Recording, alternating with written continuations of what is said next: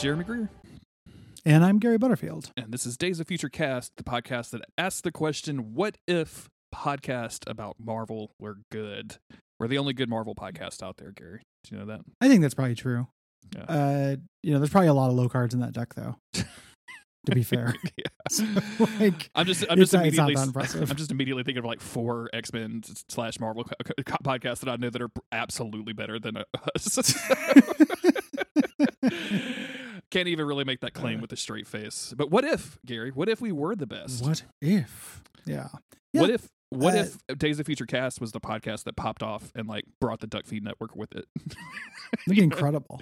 like we were in the God, two that would really put you know, Cole three in his million place. listenership area, and Cole is like, "What in the fuck?"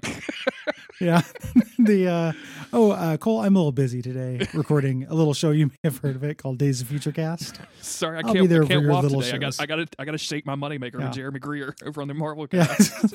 Elden Ring, uh, pardon me, Shang Chi, Master Kung Fu instead. mm. Um, yeah, uh, yeah. This is the uh, the the fourth. We we talked about all the the Disney Disney Plus shows. I think Yes, at least Mhm. a little bit. Uh, this is the fourth one uh, here. The What If series. This one, in many ways, was uh, other than WandaVision, was the one I was most excited about, like not knowing anything. Okay. Because it was based on a comic I really loved. Yeah. And um, the what if comics are really fun. yeah, the, just the, the basic idea really allows for a lot of creativity and flexibility, and detaching it from, you know, all forms of canon and and and whatever is just super. It's always super interesting, um, even if it's bad. Which you know, if you there there are very classic like what if covers that will make you just cackle with laughter. so, Yeah, um, but like I think the show overall was successful. Uh, and I'm kind of hoping that like it, this is the kicking off point from when it gets really, really good because season one was good, but I think they could if they lean into the stuff that made it good, they could they could do a much much better job in season two. Yeah. This out of all the things, uh, all the Marvel or Disney Plus shows, I think this one's like the shakiest. Mm-hmm. You know, like I still like it on on on on balance. Like I think this is worth it. Um, the lows are lower than than anything else we've had. Like the the worst or dumbest parts of Falcon and Winter Soldier are not as bad as the dumb and worst parts of this. Yeah, absolutely. Um, and it's not it's not a case of the higher the highs being higher either. The highs are all just like pretty good. Yeah, there's some You know, it's a solid. It's a B. that are that are Yeah. fun. Um, I I I think we we got to start off talking about the the animation style. I uh Yes. a lot of people were were put off by it. Uh, I think you meant you were the one, the first person I saw that mentioned like it looked like looks like a Telltale game, and Yeah. I, and it, I don't think it ever really shook that vibe. Like it it, it kind of always stuck with that throughout the whole nine episodes or whatever. And uh, sometimes it, I thought it looked really really good, specifically in like action scenes. Uh, the way that the Mhm. characters moved around, like they they leaned into cartoony stuff, so like lots of like flying punches and like zooming around at high speeds that you can't really like fully accomplish in live action MCU stuff. Uh, but boy, when they're either walking or talking, it looks fucking awful. just does not It- look, it's doesn't look great. Yeah, it almost looks like um rotoscoping. Like the actors look like the actors despite having really simple like there barely being any lines to the art. Mhm. You know, but like if you look at Black Widow, like it's recognizably Scarlett Johansson, even though it's not voiced by her. You know, it, it looks just like her. Um, it's weird. It ends up being like an, a pretty uncanny effect Yeah, uh to me. And I never preferred it no, you know by the end like i was never like i wanted this over traditional 2d animation um ever uh during the whole thing. There are parts where it does work like specifically like as you mentioned during action and during big set piece scale things. Yes, uh Mhm. it actually looks really good like in kind of medium and long shots. Uh but yeah it's it takes a long time to get used to. Uh and a lot of people were dunking on this uh because you know it's it's not a great look. Yeah. um it you it's like part of the price of admission like i you have to get over it. Mm Mhm. If you're gonna like this and i was able to but it wasn't non non work it wasn't not work it was every episode. There was a moment where I was like, eh, that, Uh, did, that didn't yeah look good, and I think that's you know it detracts from the overall idea. I saw that one of the uh, producers or one of the writers of the show say that they specifically wanted to go for this 3D look, like they did not want it to be 2D, uh, and and that's fine. Like there's there's been lots of 3D stuff, but like. I, I can't help but compare this to and you're I'm sorry Gary but you're, you to Mhm. compare this to late like uh, uh modern Star Wars cartoons. And like, Sure. if you look at the last season of Clone Wars and the work that they're doing there, it it's gorgeous. It is absolutely amazing. Um, and even and compared to this, like it's just it's a non-starter. And then uh, Disney went out and found a bunch of like anime studios to make like one-off episodes of Star Wars things that aren't really like related. Mhm. And I watched some of those, and as you might imagine, like they all have their particular like house style, but they all look incredible and like interesting at the very least. And it just made me go like, "Damn, we got fucking Telltale shit." shafted a little bit. Yeah, yeah. Yeah, yeah. I love the Marvel's always getting shafted. but Yes. yeah. Mar- Marvel is constantly getting shafted in animation or shafting themselves, hmm rather. Like this is me going back to like arguing uh the X-Men animated series versus the Batman animated series. Oh god, yeah, absolutely. You know, as a kid, like one of them is unquestionably better. It's just not the one I watched the most as a kid. yeah, it's not the one that I You know, like. yeah, it's I, I love Batman animated series, but it's it's yeah, yeah, I, yeah. it's too serious. Like I, you know, it, it is it's too artful. It's too slow. It's it's like it's not the kind of dumb sugar rush that I'm looking for from a cartoon. Mhm. You know, whereas this like this isn't trying to go for that sugar rush. Like this is slow and ponderous at points and everything as well. So it doesn't even have really have that excuse. Like it it's not a good look. It's thousand percent. Uh, Um, I, do not prefer it. And then, uh, like you mentioned, the voice actor, how like Black Widow is not voiced by Scarlett Johansson. It just looks like her. Uh, it's a real mixed bag of stuff. Mhm.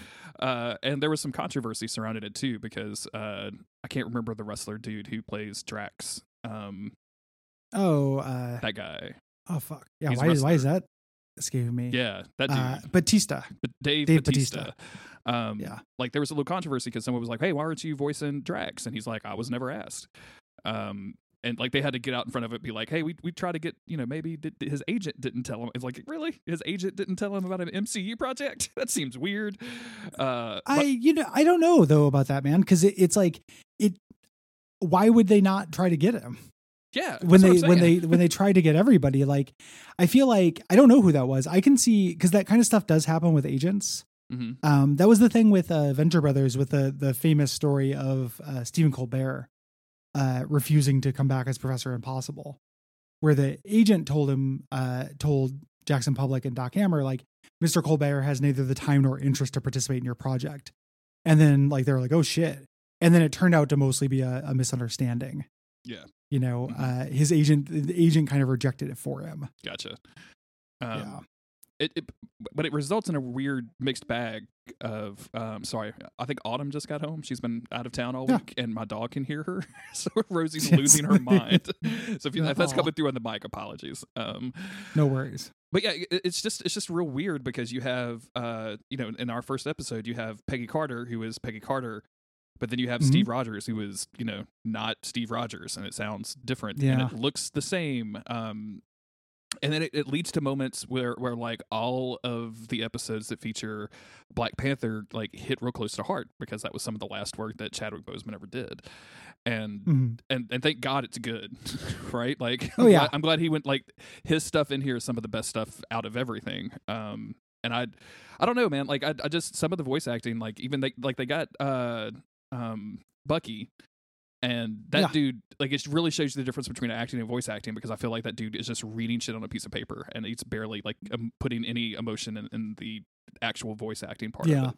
There's some real flat performances Exactly. even when they are done by the voice. Uh, there's also uh, one there are better impersonations uh, and worse ones. You know that you end up with. So like the person who does Iron Man uh, for this, I think actually does a pretty good job. Yes. Uh, that's like a competent Iron Man impersonation. Uh, they didn't even try with the person who does Ultron No. in this, uh, and that's a bummer because the that voice performance is one of the things I like about Ultron. I think it's like weird, uncanny, and unpredictable. Um, I like David Spader in that role. Uh, they don't even try; he's just a guy. That's not David Spade Uh, in that role, huh? David, uh, not David Spader, uh, James, James Spader. Spader, I said okay. Jamin. I said I said David Spader, which is the comedy, the teleporter accident.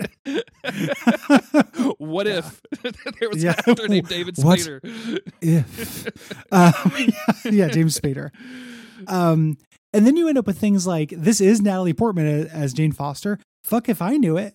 Like I was like, I, I texted you. I'm like, oh, they couldn't get Natalie Portman, huh?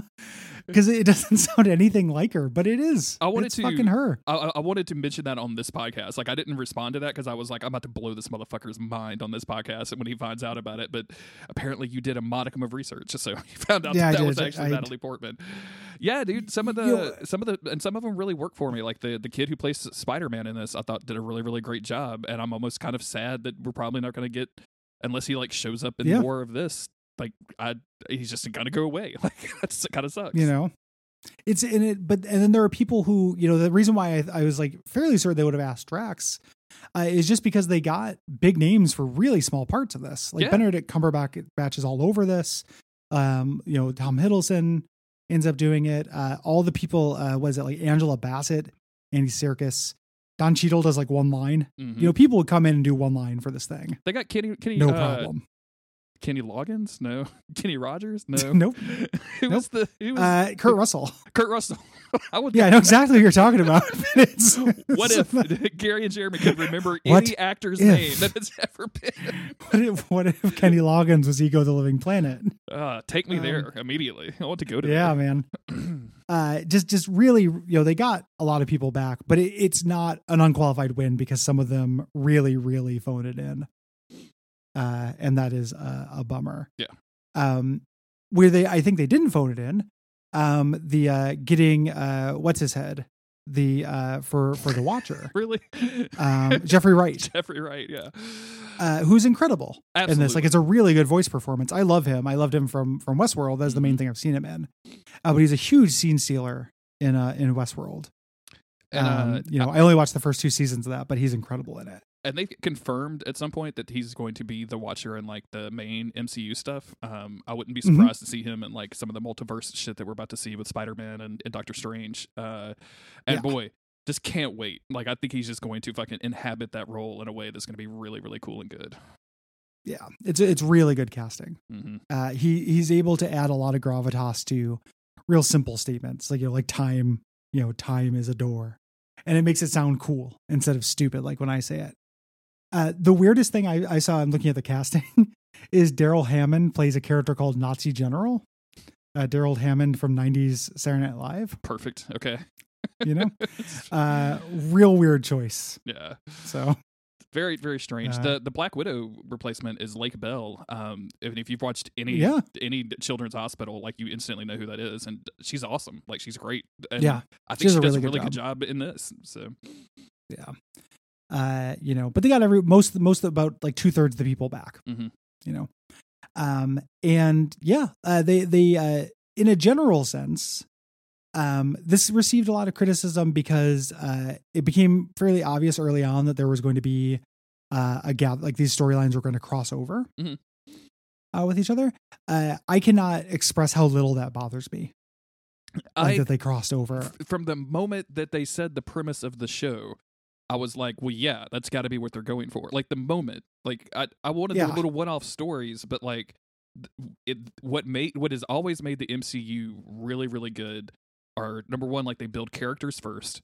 They build people and then they cross over. So by the time you actually get to see Iron Man meet Captain America, it's either an extraordinary event or it's like when Captain America meets Black Widow and the Hulk when they all shake hands and like, oh hey, what's up? And it feels Yeah. momentous because of all of the history that you've seen those characters go through. So like from the moment they said like, you know, we're gonna have a watcher, I was like, well, fuck, he's gonna go off. He's gonna do some crazy shit. like that's gonna happen. Yeah. I can't wait. Like I want to see all of this. And like by the time we were getting to the last couple of episodes, I'm like, we're about to have an Avengers Assemble moment. Like this is gonna be fucking great. Yeah. Like this is this is super cool. And that, and that's and that's what that's exactly what they do you know and and it as a point of criticism for the show really was surprising to me. Like one because there isn't an avengers really you know in in the mcu right now right? Like uh there's there's some leftovers from after endgame but it's in in pieces. We don't really have a team.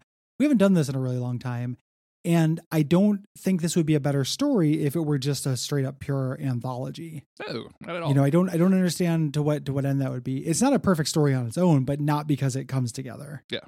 you know it, it's it's because of individual like some flat writing you know some part some premises that are not fully explored.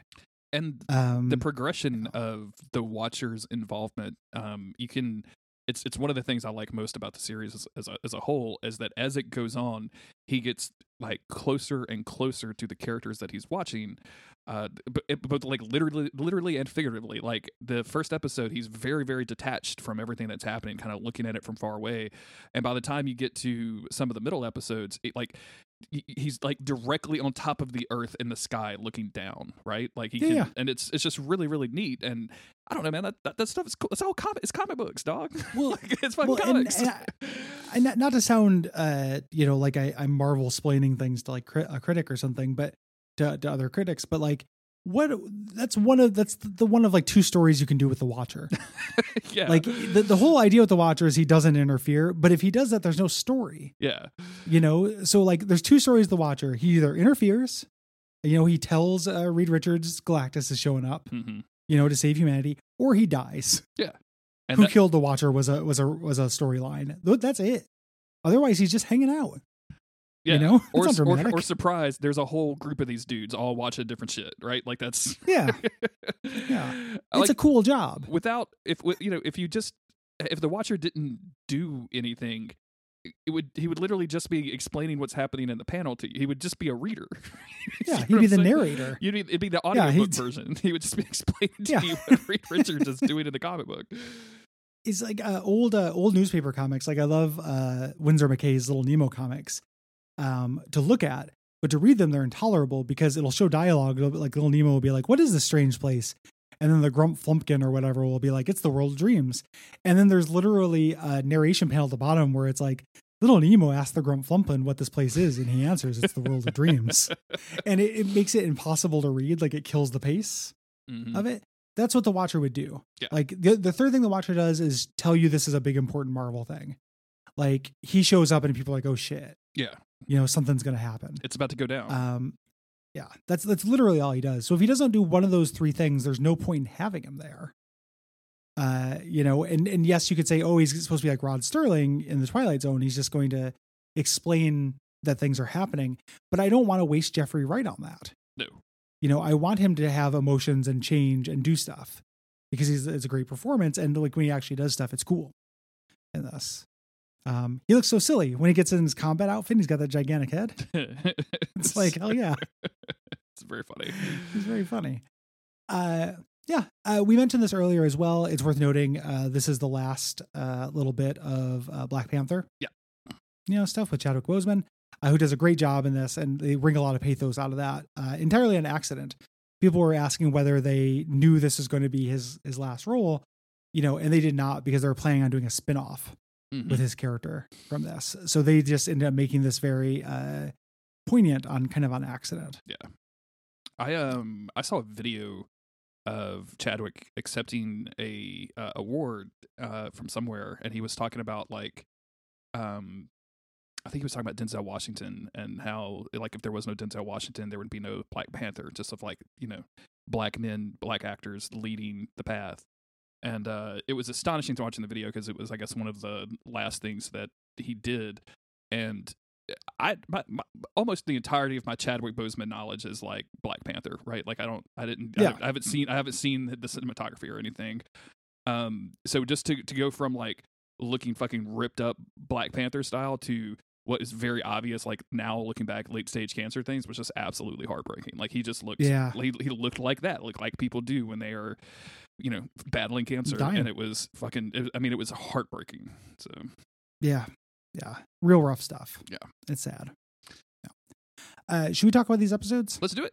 So we're gonna go. Yeah, let's get into it. one by one on these. Uh, as we mentioned before, this is a longer episode. So normally we would do like two episodes of comics a week. We're just going to do one big fat episode on what if.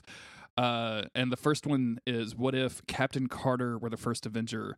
Uh, they they they showed this in a preview, and I think like I don't know. I, I'm a huge Peggy Carter fan to begin with, uh, and revisiting some of the stuff I thought was really really fun. And Peggy Carter is a delight, and they got the, Yeah. the the voice actress, so I was super happy about that. They got Hayley Atwell, I think is her name, and um, yeah, I I just this one I think was an unqualified, like, like unquestioned success to me. In in retrospect, I think this is a good one. Mhm. Uh, this is the way the art took. You know, this was me first getting exposed to the art, so I was super bummed out. Yeah, absolutely. Yeah, like I had no idea what it would look like. I didn't follow trailers really Mhm. for What If. So I spent most of the my viewing of this being like, God, are you really going to look like this, huh? You know, uh, but in in it is a really fun little action story, and even on top of that art, I think the action in this episode is real fun. Oh yeah, absolutely. You know, um, and they they there's kind of a secret little what if within it as well, because there's uh you know we got we got our uh Peggy Carter, and she uh she's our Captain America, and she's great. And then uh Rogers, since he didn't get the super serum, uh, super soldier serum, he's still a little skinny little guy, but he gets to pilot a like proto uh, Iron Man suit. Mm-hmm that Tony Stark's dad makes. Um, and it's their like burgeoning romance, you know, that they're they're talking about here. Like they're kind of like hitting on each other and everything. It's real cute. Um, you know, she she likes uh, uh him even when he's a little scrawny baby. Yeah. And this probably provide all kinds of masturbation fuel for people who are scrawny little babies and want like a big, strong super soldier woman to to sit on their face. My uh you know? my wife, Autumn, uh is I, I could I could make her cry like at the drop of the hat just by talking about skinny little guy that Steve Rogers is. Like, I mean, it's mm, just yeah. it's it's like a it's it's just a it's a trigger. Like it just, uh, you know, hey, think about you know when he jumped on that grenade, and she's just gonna be like, and then when you add the Hayley Atwell, you add Peggy Carter into it, it's just it's all fucking over with. Like she yeah. was from, from the moment those two were on the screen together during this episode. I looked over and Autumn was like, you could tell she was just, just waiting to cry. He's just a little guy. He's just a little guy. like, it's very funny. He's very cute. Uh, almost nothing. The the plot here isn't that different. You know, if Peggy Carter was uh, Captain America, they would fight the Nazis. Mm-hmm. Uh, which that's what happens here. You know, uh, including fighting a big Cthulhu. The the Tesseract opens up a big. Uh, you know, what's his name from Marvel versus Capcom 2? Yes. Um, mm-hmm. That guy. Yeah, that, that little demon. And um, like just remarkably too like when they we talk about like you know almost it's it's kind of the thing that this episode did was revisit that first movie and so it like kind of we went almost beat by beat through it pretty quickly and they got fucking Bradley Whitford shows up and is mean to her about being a woman yeah. and stuff. Like it's it's it's kind of wild how the actual like studio talent that they I did I didn't realize that Stanley Tucci came back Tucci came back for this dude. What yeah. the fuck? Well, it's crazy. They're reaching into pretty deep Marvel continuity as well. Like I know I know that um you know on revisit you really enjoyed the first Avenger. Mm-hmm. Um I think that that movie in terms of Marvel movies uh doesn't have like I don't think many people would consider it in like the top you know five or 6 mm-hmm. of them. Like think it's it's fairly middling. Um, I'm not saying that to like battle our Pokemon or whatever. I just don't hear people talk about that one very much. So them going back to the very specific blocking and scenes from that movie uh, is kind of cool. Yeah, absolutely. Yeah. Uh, episode two, we got what if uh, T'Challa became Star Lord. Uh, it just says a Star Lord, which is a weird phrasing. There's many Star Lords. Yeah, I guess what is what is a group of Star Lords called? Christians. Yeah, oh, there we go. um, and it's really just, uh, you know, Ego sends them there to get his son, and the the Ravagers fuck up yeah. and grab T'Challa on accident because all Earthlings look the same. Uh, you know? Which is hilarious and great. Um, and, and, man, I it really just shows you what a shitbag Peter Quill is. That this exact same thing happens to him, and he's given the same opportunity and just doesn't do anything with it because T'Challa uh, just becomes like the best guy ever. like, he, it is a commercial for T'Challa for for Chadwick Boseman a little bit. it's uh, so hilarious, dude. Yeah, because he he becomes like a Robin Hood. He becomes like a good Ravager. Yeah, you know, as opposed to Peter Quill, who starts out as a shit heel and has to kind of become a good guy. Mm-hmm.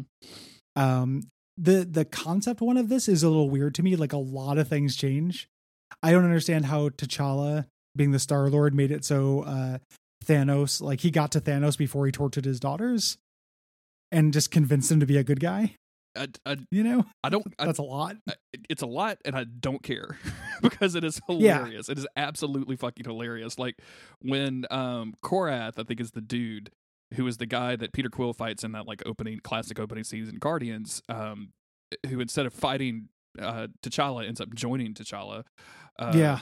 And he's like, "Well, what about Thanos and all this other stuff?" And Thanos just pops up and is and then like and then yes, the running yes. gag from that point on is like how Thanos still thinks he's right about killing half the universe.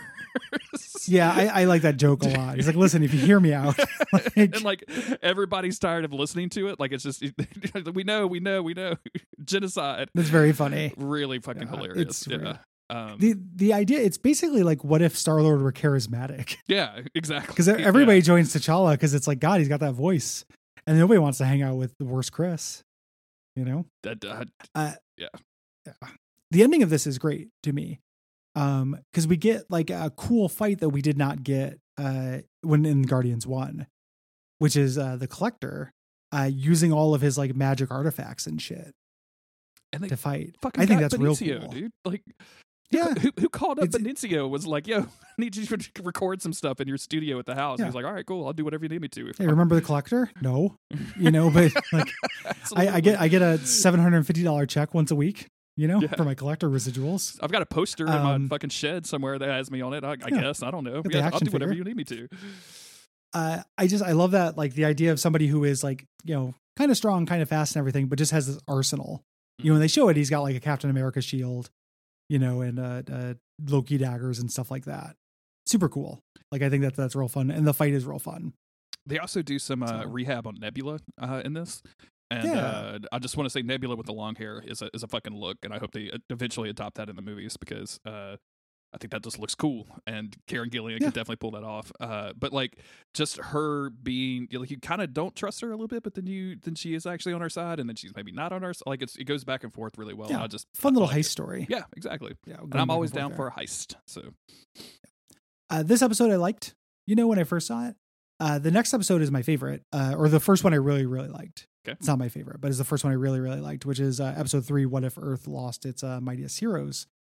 Um, and this is uh, like a weird mystery story of uh, somebody or some force like picking off the Avengers uh, before uh, Nick Fury can kind of fully gather them yes. Um, um, here. this is really really good and like the idea of a serial killer killing of the avengers is very funny to me um and it made it like it it pretty dark too like It's real dark. uh, i think this is the first episode where iron man dies but that's gonna become a he's gonna become the Kenny of the series and Yeah, um it, it- apparently people were pretty angry about that so they were like we had to go out like no we're not going to do it in season two like it just happened that way like we we didn't mean to do it in every single episode but uh yeah they they, they straight up murder uh iron man and man they make the hulk explode in a way that i was like yeah. wow okay they're they're kind of they're not pulling any punches here we uh when you said you know what the people were mad about iron man dying and they were like oh we didn't really plan it that way we should mention that this was really heavily impacted by covid. Yes. Um a lot of these episodes got cut down and there's an entire episode that is referenced but was never we never get to see it. Yeah. so originally they're going to be uh, 28 episodes in season one. It was just going to be one season just not multiple. And then it was two 10 episode seasons and now it's two nine episode seasons Yeah. uh due to covid shit um this i you know i love the, this episode and i love uh what it turns out to be uh the mystery you know or you know who the the solving the mystery ends up being uh hank pym you know uh in the full on yellow jacket like the evil hank pym Mhm. outfit uh who is upset at fury for putting together a new team of the avengers uh after you know they use that technology to you know his uh his daughter died yes um, in this. Uh, she was a shield agent. So uh, this is really cool, and the way they solve it at the end is cool. I love uh, Fury or Loki uh, disguising himself as Fury. All that dialogue is really funny once you realize what's happening mm-hmm. uh, there, and just like you know beating the crap out of Hank Pym. Well, the you know? and like not just beating the crap, but like like slapping Hank Pym as an ant to the Yeah. ground. Like it's just it's a really like it's a comedic kind of way to slap somebody, and then yeah, realizing that it's actually Loki and not uh, Nick Fury is very hilarious. This is also I think our first episode with Loki. And um, you Yes. could tell like Tom Hiddleston has not come out, down off the high of the Loki series because he is just having a blast being Loki throughout all of these episodes that he shows up in. Yeah. He's not phoning it in. No, no, no, he's Um, having a great yeah. time with this. Yeah. Uh, this one, you know, uh, and at the end of this, you know, Loki stays on Earth and he's going to take it over. So Fury has to come up with a re- like find a rebellion. hmm So he summons uh, Captain Marvel and finds Steve Rogers frozen in ice. Yeah. Um, that's real cool. The idea of the underground Avengers having to fight against President Loki, basically. Yeah. Is a cool idea as well. And Um, I really like this issue. And- this and- episode. and, and they didn't like tell us anything about it, right? Like they just hint at it, which Yeah. is what the what what if was so fucking good at was just really making your imagination run wild of like oh, they that's not like we don't have ten episodes of them doing that so that we could rag on. Instead, I have this idea in my head of a perfect thing that is great that I it Yes. doesn't have to exist, but they made me happy just make me think about it. So Yeah, just a good premise. yeah, Uh, I think I think you and I are split on episode four. I think I like this one more than you, if I recall. I Unless, uh, uh, I, I think this is I think this is the the the episode that has like some really really high highs and some really really low lows. I had just watched the Doctor Strange movie right before this, um, and just kind of a weird coincidence. Uh, and like, This is uh, what if Doctor Strange lost his heart instead of his hands? Yeah. for clarity. um, and I didn't. I when I first saw Doctor Strange, I didn't really buy into the relationship between Strange and person whose name I don't even know. so I mean, good The- job, the lady. movie. Um, Yeah, and when I watched this, like to have to watch him his breakdown, which I think was uh, presented very well, but for it to always link back to his love for this woman, um, Christine, I I just never kind of bought the love story. Like I didn't care. Otherwise, like everything around that, I'm really very much into. The idea of Doctor Strange just going fucking crazy trying to fix a problem in his life is really really interesting. yeah. I don't. I I think that you just kind of have to take the love interest as as read. Yeah. In this, um, I other people have said that they don't develop it in the movie very much. Like they don't really buy that Strange was ever motivated by love. You know, uh, but this this the series asks, what if he was? You know, that's the what if. It's not if what if he did this. It's what if he was in love enough to do this. Yeah. is kind of how I think about it. Um, you know, this idea of a Doctor Strange who's going to go do go do all the dark magic Yeah. shit. Um, we're introduced a lot of weird rules by the ancient one. They actually got Tilda Swinton, you know, to come back, uh, saying that there are uh, fixed points in reality that have to happen, including this woman dying, uh, which makes the beginning of this fucking hilarious. Yes. Like it, it's like the, the the episode hates her. We just keep going back in time and just like a series of coincidences going back uh, to take this lady out. Uh, really, really funny uh, here. And eventually, though, you know, it, it, so it's it's unintentionally funny. But then when uh, Doctor Strange is like, "No, I'm going to split into different versions to do this," uh, and the negative version of me is going to be fucking horrible. Like, is going to start absorbing, like, starting at the bottom of Dark Evil and just working my way up. Um, and I love uh, evil Doctor Strange because he's not evil; he's just like 100, percent you know, ends justify the means. Doctor Strange. Yeah, and also like full of this like horrible energy that he's barely controlling, right? Like that's the, Yeah. because it, it keeps sneaking out of him at worst times. Um, and I I, I I do like like the beginning is hilarious, like just a, like a time loop kind of thing of somebody living their worst day over and over again. Like it just becomes comedy after after a little while, and seeing this poor woman die over and over again in dramatically different ways uh, was kind of funny. And i think that maybe like they showed me that so much that it just made me laugh. And Mhm. so by the time i was supposed to like really care about the man's emotional feelings about it like i just i just didn't. And then when you get into him like absorbing all of the d- cosmic marvel beings all that shit was great. Like him summoning like a fucking weird fire thing. And i'm sure it's all like pulled from marvel cosmic lore stuff like i'm sure that all these people have names i didn't look them up or anything but um all that was really really great and for to take back something I said earlier about the animation, like this is when the animation really shines. When it's when they start doing these crazy colors and these crazy things and this weird stuff on screen at the time. The same thing with the first episode when Captain Carter fights the the squid monster or the tentacle monster from space. It's exactly the same thing. Like it just looks really really cool and it's fun. Yeah, yeah, I really like it. Um, you know, this the idea of and in the the two halves of him fighting himself is a little on the nose. Yeah. you know, but it, it it's a cool idea. Um, I love you know the bad guy wins, uh, and brings her back, and she's like brought back wrong, hmm like she's like falling apart. Uh, that's a, a trope that always going to work, you know, for me. And I love uh him. You know, Benedict. You know, people complain about Benedict Cumberbatch all the time. Uh, I like his performance of realizing like that he's really fucked up, and when he's like begging the watcher, like, "Oh my god, you know, I fucked up. Yeah. you know, please help me undo this." And he's like, "I can't do it." Um, you know, the universe collapses. Uh, she dissolves, and it's just him alone Mhm. in like a, a zone Yeah, for eternity. trapped because all of this Uh, stuff really- like split up his yeah. basically destroyed the entire universe. So like he's using the, Yeah. the last of his capabilities to hold this like thing in place. Um, I, Yeah, I this remember jail. why I was so negative on it when we knew I talked about it when it aired, and it was it was actually because I just watched Doctor Strange the movie, and I think as much as I like the animation in this, like I this all the special effects in Doctor Strange were fucking great. Like they're really really mind bending and fun. And it just doing that direct comparison, I was like, actually, I kind of like this other stuff that they got going over here in the live action stuff. So that's probably why I was a little bit more It- negative about it than originally. It It's the the main selling point of the Doctor Strange movie. Yeah. Mhm. Like uh to me, like I don't remember liking that movie that much, other than the cool buildings fo- like folding in on themselves. Yeah. Mhm. You know, and and that his plot is to bore Dormammu to death. Yes. Like I I can literally do this all day. Yeah. you know, uh, and Dormammu was like, fine, Yeah. I'll stop. Dormammu Uh, being I like think that's funny. the first time that Dormammu goes, "What?" Yeah. like if you That's, could that's real cool. if you can make a monster like a, a cosmic entity that, that, like supervillain or whatever go like wait what it's that's Yeah. It's, it's a pretty fun ending. Yeah. Yeah.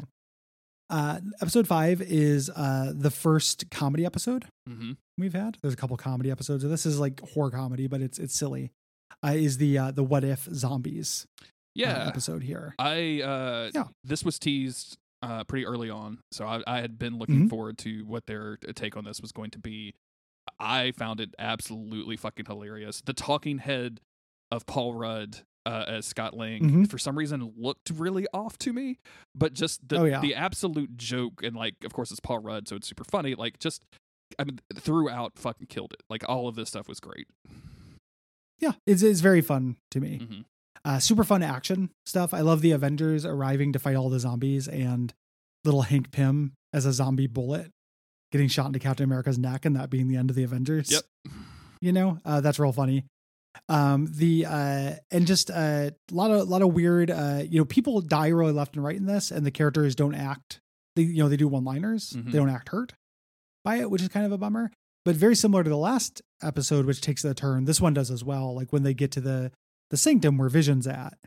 Um, and this is a real cool, like this is a super trope in zombie media, you know. Um, but it, it's you know it's flipped on its head with superheroes, which is the whole point of the Marvel zombie shit. Is like you know you got uh Vision. He's keeping somebody alive by feeding them somebody like human larder. That's always real scary. Mhm. But the person he's keeping alive is the Scarlet Witch. So if you stop doing it, she fucking loses her mind and is, you know, this cosmic level threat. Yeah. Um, I think that's real cool. Um, this is also the Uh, first time that Spider Man shows up, and um, Yeah. I I don't know why. I'm usually not normally like affected by this, but I just thought he did a super great job. Uh, this is not um Kenny Rogers doing Spider Man. Yeah, yeah. this is not the normal guy, Tom Brady. uh, this is uh some other dude who's not even in the credits for some reason. Why is he not in the in the credits? Oh, he's he's up there. I, I saw him earlier, but I can't remember his name. no, doesn't matter. Um, Um, but I, I just thought he did like a really good job of like had some really like ear- themes. ear- earnest like monologues that could have been really lame otherwise, but ended up being very very funny and very good. Yeah. uh, I like this this version uh, of them, and this is a fun story. I think it moves real quick. Yeah. hmm You know, Giant uh, Evangeline Lilly was very hilarious to me, walking over some bunch of zombies. Yeah. Yeah, that that was a cool scene. Like them just biting her and stuff, and her just sacrificing herself. Like she's big enough that the virus will take a long time to get to her. She can help everybody get you know get to where they need to go. And then when Wanda does Uh, and eventually get loose, like because of ever- everything we've seen with WandaVision, like it, it was genuinely scary. I was like, oh shit, this is not good. Yeah. Yeah, uh, fighting the Hulk, which is not a matchup we've seen, Yeah. and it's a weird matchup. Like Mhm. the movies do a lot of mirror matches. You know, the Hulk fights the Abomination, the Hulk fights a Hulkbuster. Mhm. Um, the idea of Hulk, the Hulk fighting like a magic character is super cool. Yeah. Uh, episode six. Uh, what if Killmonger rescued Tony Stark? Uh, this felt like a non sequitur to me until I remembered, like, oh no, Killmonger was in Afghanistan Yeah. at the time. Um, I had forgotten, so I was like, "Oh, what if? What if a doctor is a lawyer? Like, what if up is down? Like, it, yeah. it just felt like nonsense uh, to me. But this one is cool too. I like how, the, how subtle this is, and this gives us uh, more Killmonger, which everyone wanted Yes, absolutely. after Black Panther. um you know. and more like you know a little bit more depth to his character too um even though like by the end he is full supervillain mode uh like the him playing good to get on tony stark's good side for a lot of this i think is, is really interesting even as like pepper potts and um happy start to suspect something is going on um i th- this this is good when we but I didn't like out of the whole thing. Like you mentioned, it was a non sequitur, and like it's it's kind of forgettable for me. Like I just Yeah, I- I just didn't I didn't I don't know. This one just didn't click with me as much as the as the other ones have. Yeah, it's it, it to me. It's in the middle. It's it's fine. Um, I liked having more Killmonger, and I like um, you know, the idea here is basically like if Tony Stark didn't have his cave experience, he'd still be a shitty warmongering, yeah, you know, alcoholic, and he would be vulnerable to somebody from the inside manipulating him. Mm-hmm. Um, this has that fight with him, you know, in the end, and it has that like really great line where Killmonger is, uh, says like the difference between you and me is you don't see the difference between you and me. Mm-hmm. You know, it's it's weirdly racially charged. Like Tony Stark is basically trying to say, "Hey, we're both you know tech genius, you know, with absentee absent uh, absentee ta- uh, fathers." Like we're the same, and him having to be like, we have, we're entirely not the same. Totally different. Yeah, absolutely. you know. Uh, I thought that was real cool. Um, Um, it was good. I mean, it wasn't it, it wasn't the worst episode, which I think we're about to talk about right now. you know what's interesting is like we think that, but other people like this one. I, dude, I, Uh, I can't. I am constantly amazed by that fact. I don't know how you would get.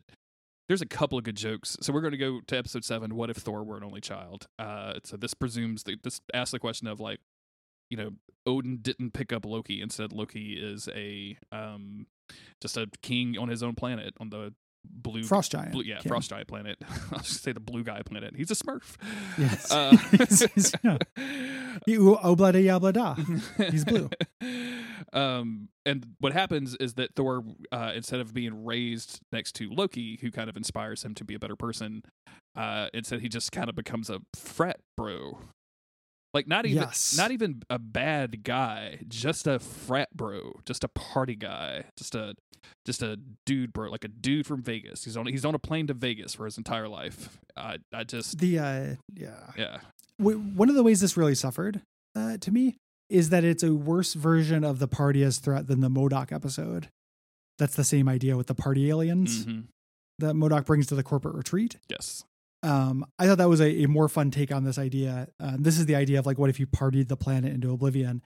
Um, you know, he shows up and everybody's like, yeah, party. Like nobody's scared of uh, this god showing up on a rainbow bridge with with a bunch of monsters.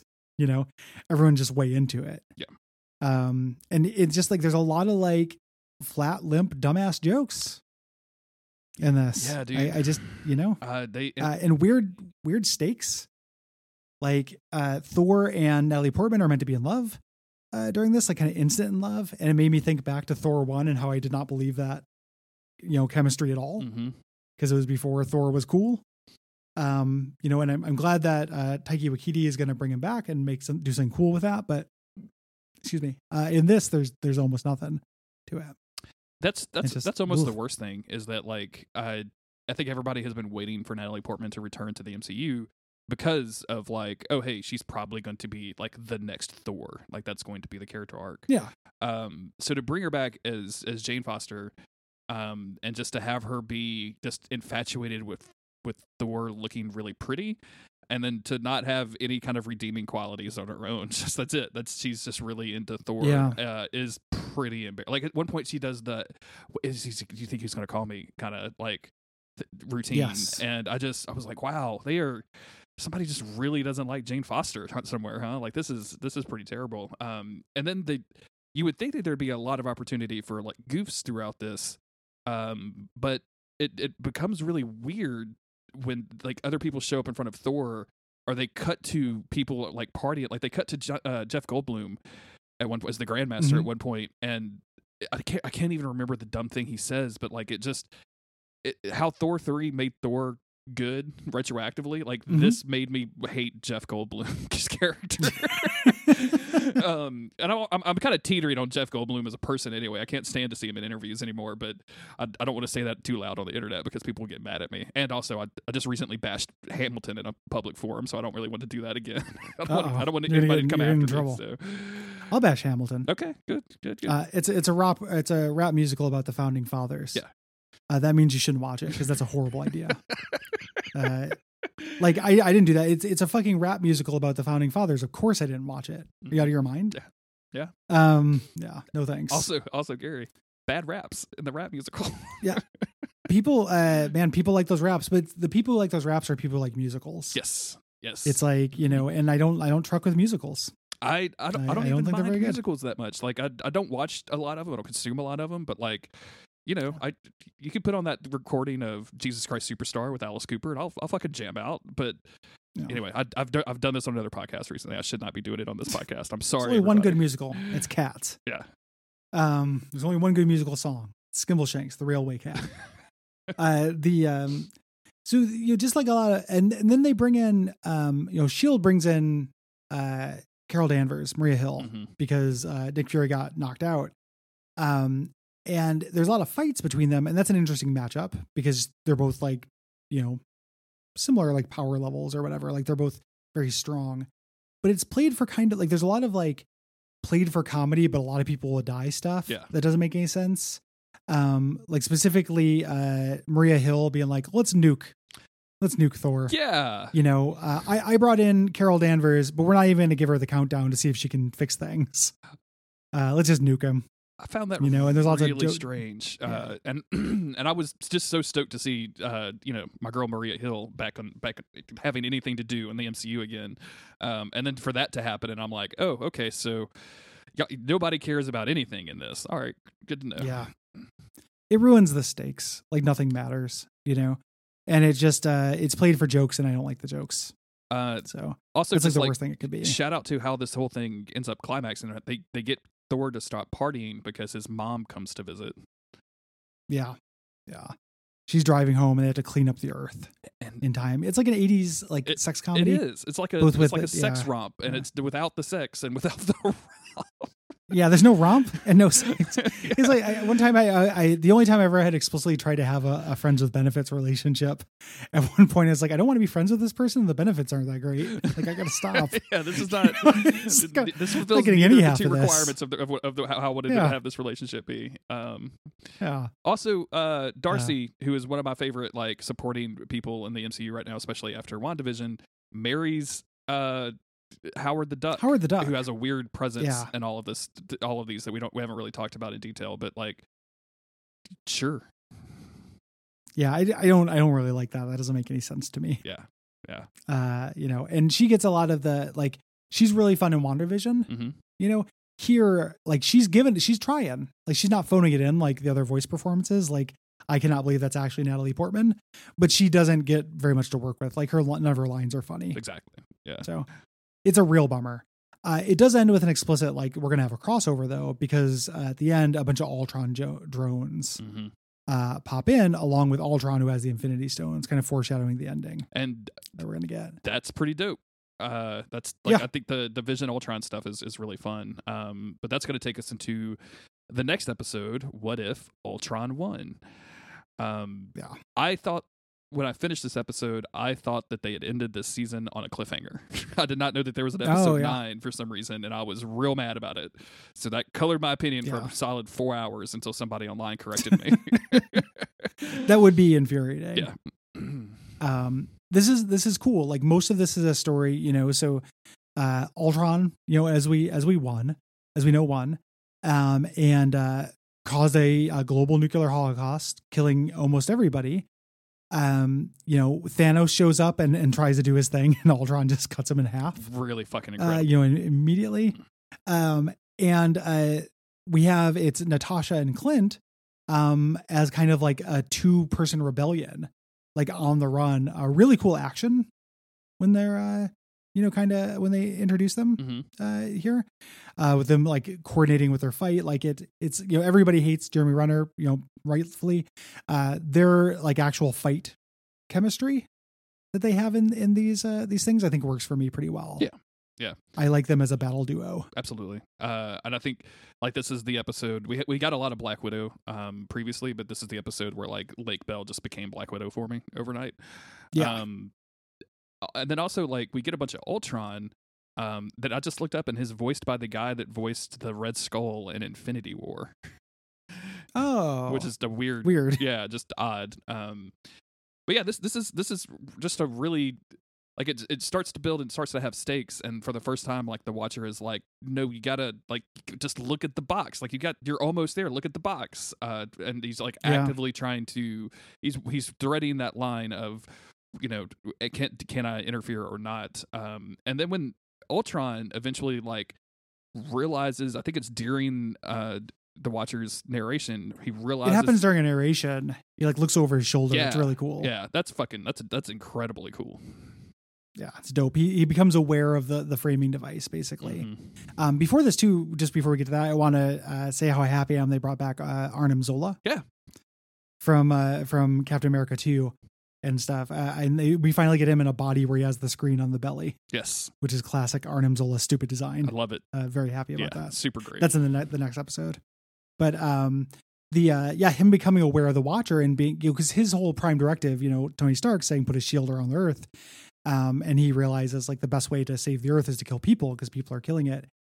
He goes all these all these other planets and he runs out of things to do and he's kind of like losing his mind. And him finding the Watcher and being like, actually, there's way more planets. There's like infinite universes. Um, I don't have any malice, but I have a purpose hmm you know, for a lot longer. I don't have to just sit there and be like, well, now what? You know, I'm going to hang out in some ice. Um, very cool. I'm gonna build a, fortress of solitude and out here, and then, um, and then when he breaks through the the multiverse stuff, like when we see him break into, Yeah. uh, it, it starts seeing like the power that he wields. It's it's both like kind of scary and and also looks very cool. Like it's that's one it's one of those times where the the animation really works for it when it's wild colors going through. Um, is it this episode or the next one where they like crash through the different multiverses as they It- it's this one. is this one. Yeah, that was extremely cool. Uh, a bunch of people say that Yeah. they visited a Star Wars world at one point, which got people, as, you, as you might imagine, super excited. But I, I think it's just like a, it's just a planet. like I think, Yeah, I think I- everybody has a has the same kind of planets in most of their media. like, I, I think, I, yeah, I, I did not recognize it. The, the only one that I know that they went through was the one where Stephen Rogers is being sworn in as president. Yeah. mhm. Um, you know, which is a cool idea. Uh, I, I wish they'd done a little bit more with him going through those. Yeah. Like just implied a lot more premises. Um, but it's still really cool. And uh, the Watcher's battle armor, I think, is very funny. yes, absolutely. Um, and this ends on a cliffhanger, like as you mentioned, uh, the Watcher going to uh, Stephen Strange, like to his little collapsed universe, which we haven't seen like in you know more than a month hmm or like a month, um, and says like, "Hey, help me," you know, and that gives us our big uh, team up final episode, episode nine. What if the Watcher broke his oath? Where he pulls a group of these different people we've seen, um, and makes his own little Avengers, the protectors of the multiverse. The the the Uh, here. outlier here is when he pulls Gamora in from a universe where we see uh, Gamora and Iron Man uh, working together to basically destroy the Infinity Stones. They have an Infinity Stone crusher. and Crusher, Uh, which is an incredibly uh, specific device that also has like little wheels and a little face and stuff. I just the amount of Uh, when they use that, I that this thing has. died. Yeah. they design it's it's more charming than a Roomba. Like they made a little Johnny Five just for killing Infinity Stones. It's so funny. it's hilarious. um, but that's the one. um, Like we don't know anything about that universe because that's the episode that did get cut. So uh, that's that. I think this episode starts Yeah. weird because of that. Uh, but I The- mean, at this. the premise of that one was was meant to be like, instead of Hulk landing on Sakaar, it was Iron Man. Oh, okay. So he lands on that planet and becomes a gladiator. That's why his big Hulkbuster armor has all the same kind of paint on it. Mm, Uh, and Gamora in that world killed Thanos as well as a result somehow. okay. Sure. Um, we learned a little bit about some other episodes they were going to do. Uh, just by the way, um, there was a Guardians of the Galaxy one that they had to tank because it was the plot of Guardians of the Galaxy three. um, and then they, they, you know, James Gunn had to be like, "Nah, can't do that." And then That's hilarious. That Thor is so episode- I know. The uh, the Thor episode was originally going to be uh, what if Jane Foster became Thor, Which of course is. uh, and then yeah. is Love and Thunder. Mhm. So they're like, that's why they came up with uh, what if Thor were an only child. What if Thor was a So- pharaoh? Um. Yeah, So yeah, we we form the the multiverse Avengers. Uh, with and they they they come up with a plan. They have them. Uh, Doctor Strange creates uh this like thing, this brew pub in the middle of a multiverse, which Peggy recognizes and um really very quickly realized like this is just a, a construction. It's not a real place. Um, it's mostly funny. It- it- It's it's like the whole time, and I, I like the way that this ends a lot. But the whole time, you're just asking yourself, why the fuck would you bring Killmonger here? Like, Yeah. he, he is he is obviously the person that does not fit in this group one way or the other, and uh, the way that works out at the end is very very cool. But the entire time, I'm like, I'm thinking about it in my head of like, why is this dude here? Like, what what is he gonna? why'd you bring the bad guy? Yeah, he's and he doesn't do anything during the fight or anything. No, He just stays until the end to steal. Uh, yeah, so we, so we got uh, uh, Doctor Strange, uh, evil Doctor Strange, uh, Captain Carter, Star Lord T'Challa, Party Thor, uh, Black Panther, Killmonger, uh, Gamora, and yeah, that is our our group. and also T'Challa To, uh, as Star Lord. and yeah, I don't know if you, I, I might have meant Yeah. missed it, which is interesting because I might have, uh, they yeah, I might have missed it. him and Killmonger like have they call each other cousin a couple of times, right? Like and like at one point Killmonger's Yeah. like, I'm not your cousin. like you're from a different universe. Yeah, the uh, um, so this is mostly them uh, planning uh, this fight, you know, that they have um, this big action scene, uh, and I really like the way it's framed, the Mind Stone on the ground, and we get to see the fight happen in the background, like this little bit of uh, you know the thing they're wrestling over. Yeah. Uh, and ends with a cool thing. Uh, in the last episode, Natasha Romanoff found uh, Red Guardian's shield in old uh, KGB files, and ends up with her teaming up with uh, uh, Captain Carter Mhm. to do some cool shield shit in order to put the arrow inside, uh, you know, the arrow with uh, Arnim Zola into Ultron and fuck him up. Uh, I, I do I do want to call out one of my favorite moments is very very early on uh, when the Watcher is recruiting Captain Carter and it's the beginning of the Winter Soldier, like where they they, they Mhm. drop on the on the ship and like all of that stuff. Like it's just like I don't know why I'm like oh they're doing the Winter Soldier that's great that's Yeah. so cool and then he just drops him back into it drops Captain Carter back into the, to the action afterwards. It's very funny to me.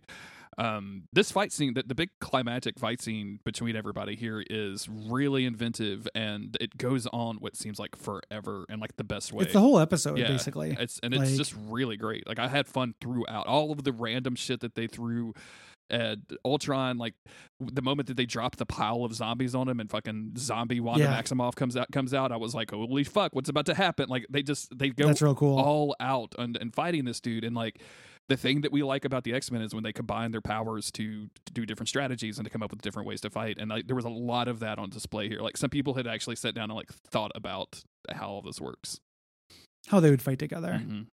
You know, yeah, it's it's it's a it's real fun. You know, and you get to see Dark Doctor Strange do a bunch of cool shit. Um, like the fight at its worst is just all the heroes sh- like shuddering under shields. yeah, yeah You know, there's a little bit I like the effect that they're all these Yeah. you know runes and they peel off as energy hits them. I think that looks really cool.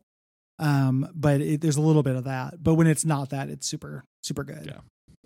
Um, and you know, so we mentioned you know they take out uh, Ultron with Arnim Zola, and Killmonger picks up. He's like, "Hey, the Watcher owes us. Like he he didn't help us. Like he watched all of our worlds get fucked. Uh, that's not true for you, man.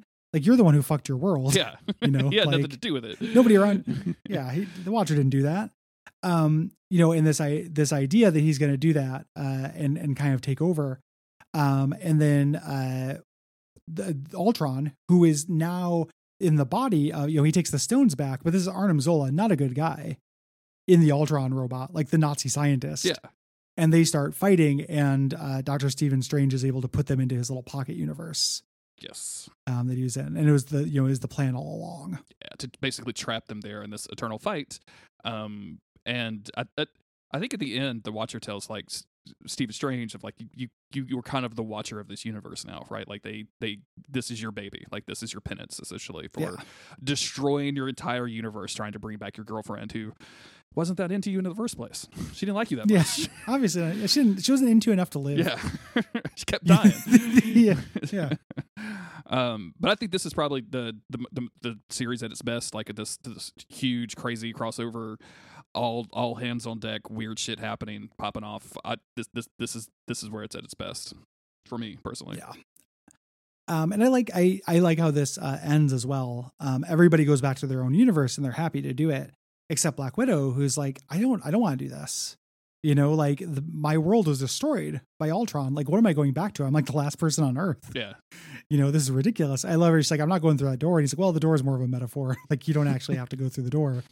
Uh, and he does a he does a kindness. He breaks his oath here, um, and sends her to the world where the uh, the Avengers got assassinated hmm you know, so she can help the remaining Avengers. Um, you know, Captain America who got unfrozen in ice, uh, and Captain Marvel fight Loki. Yeah. Uh, and stuff, and that's real sweet to me. Like it's kind of like you know, this is a world that lost their Black Widow, uh, and I'm not, uh, you know, the level of emotional investment I have in these movies is less than a lot of people online, you know. But it felt like a kind of sweet send off for the character since she's gone in the movies. You know, like here this character is living on with her own team of Avengers in this alternate universe. I um I, You know. I'm pretty sure I said this to you via text uh, after you watched this, but like I coming this coming directly after the Black Widow movie. I just I, I hope that we're done apologizing to Scarlett Johansson for uh, the way we made.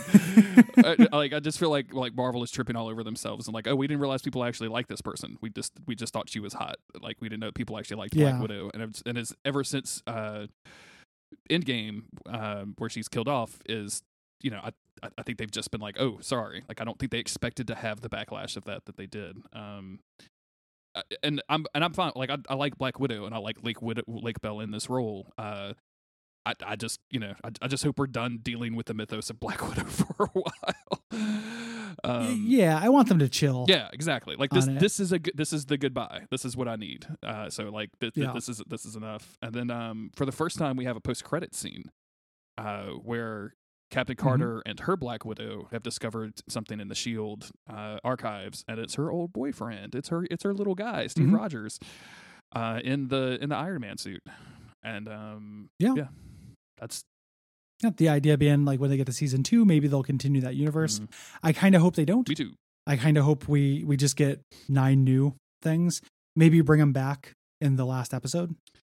Yeah, the You know, I- I- But don't. the yeah. worst thing for me, and I, I, talked about this just a little bit ago, like when they referenced a thing happening and it just existed perfectly in my mind, uh, and it just it was a good premise. Like, and I can get a lot of enjoyment out of the premise. The worst thing season two could do is start from here, right? Like, I don't. I don't want them to start with Captain Carter. Like, I want them to start with some weird shit and build up to a, a different team or a different group or a different fight or whatever. Um. So yeah, I t- for me like this like season one's done. like I don't want I don't want to see Captain Yeah. Carter anymore unless they're gonna do a live action No. Captain Carter. In which case, sign me the fuck up. I, I watched all of Agent Carter. I'm here for Captain Carter if they want to put if they want to make it. Yeah, yeah. I I uh, I I agree. I want new premises. You know, the the joy in this show is that you know, wait a second, it will change, right? Like I watched the last three episodes all in one sitting. So I watched that horrible comedy Thor episode, and then immediately it was over. Yeah. it just felt like uh, you know taking a shower. Um, I want another season like that where it's like if something doesn't work, just wait a second, it'll change Mhm. you know, just uh, uh, breezy and moving across, not really going for deep pathos or really complicated plots, just giving you a little taste of them. And I think this did a good job of that specifically. Yeah, absolutely. So, I uh, yeah, good, not great. good, not great.